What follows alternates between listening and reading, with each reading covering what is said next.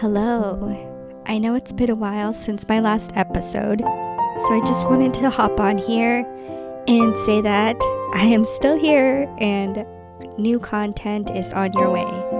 I just needed to take a little break, and I should have told you all that this was going to happen. I was in a bit of a rut and I didn't know what kind of content to create, so I decided to not even provide an update episode. So, my apologies for you all who were waiting for an episode to be released. I am working on a new episode right now, a new letter. But for now, I hope you all are doing fine. I am currently enrolled in yoga teacher training. I am learning so much, and it's been so wonderful on this journey of knowing myself better as well.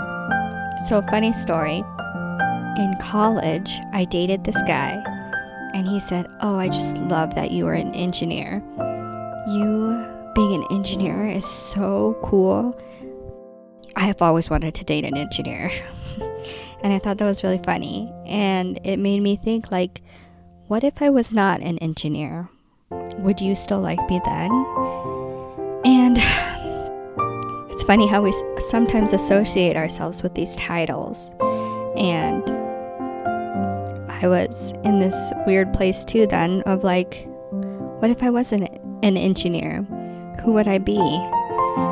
In math, infinity, some people think infinity means forever. it does not. It means limitless or that it has no bounds. So I got an infinity ring for myself to remind myself that I don't have a limit.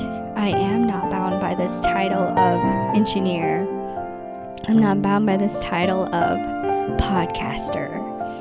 Or not just bound by a title of what your career is. I am Joanna and I am me. So, yeah, I thought that was just a funny story that came up recently.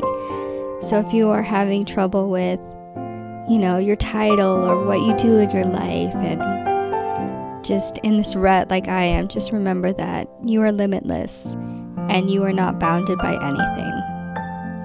I will talk to you all soon, and I can't wait for the next letter to come out. Take care.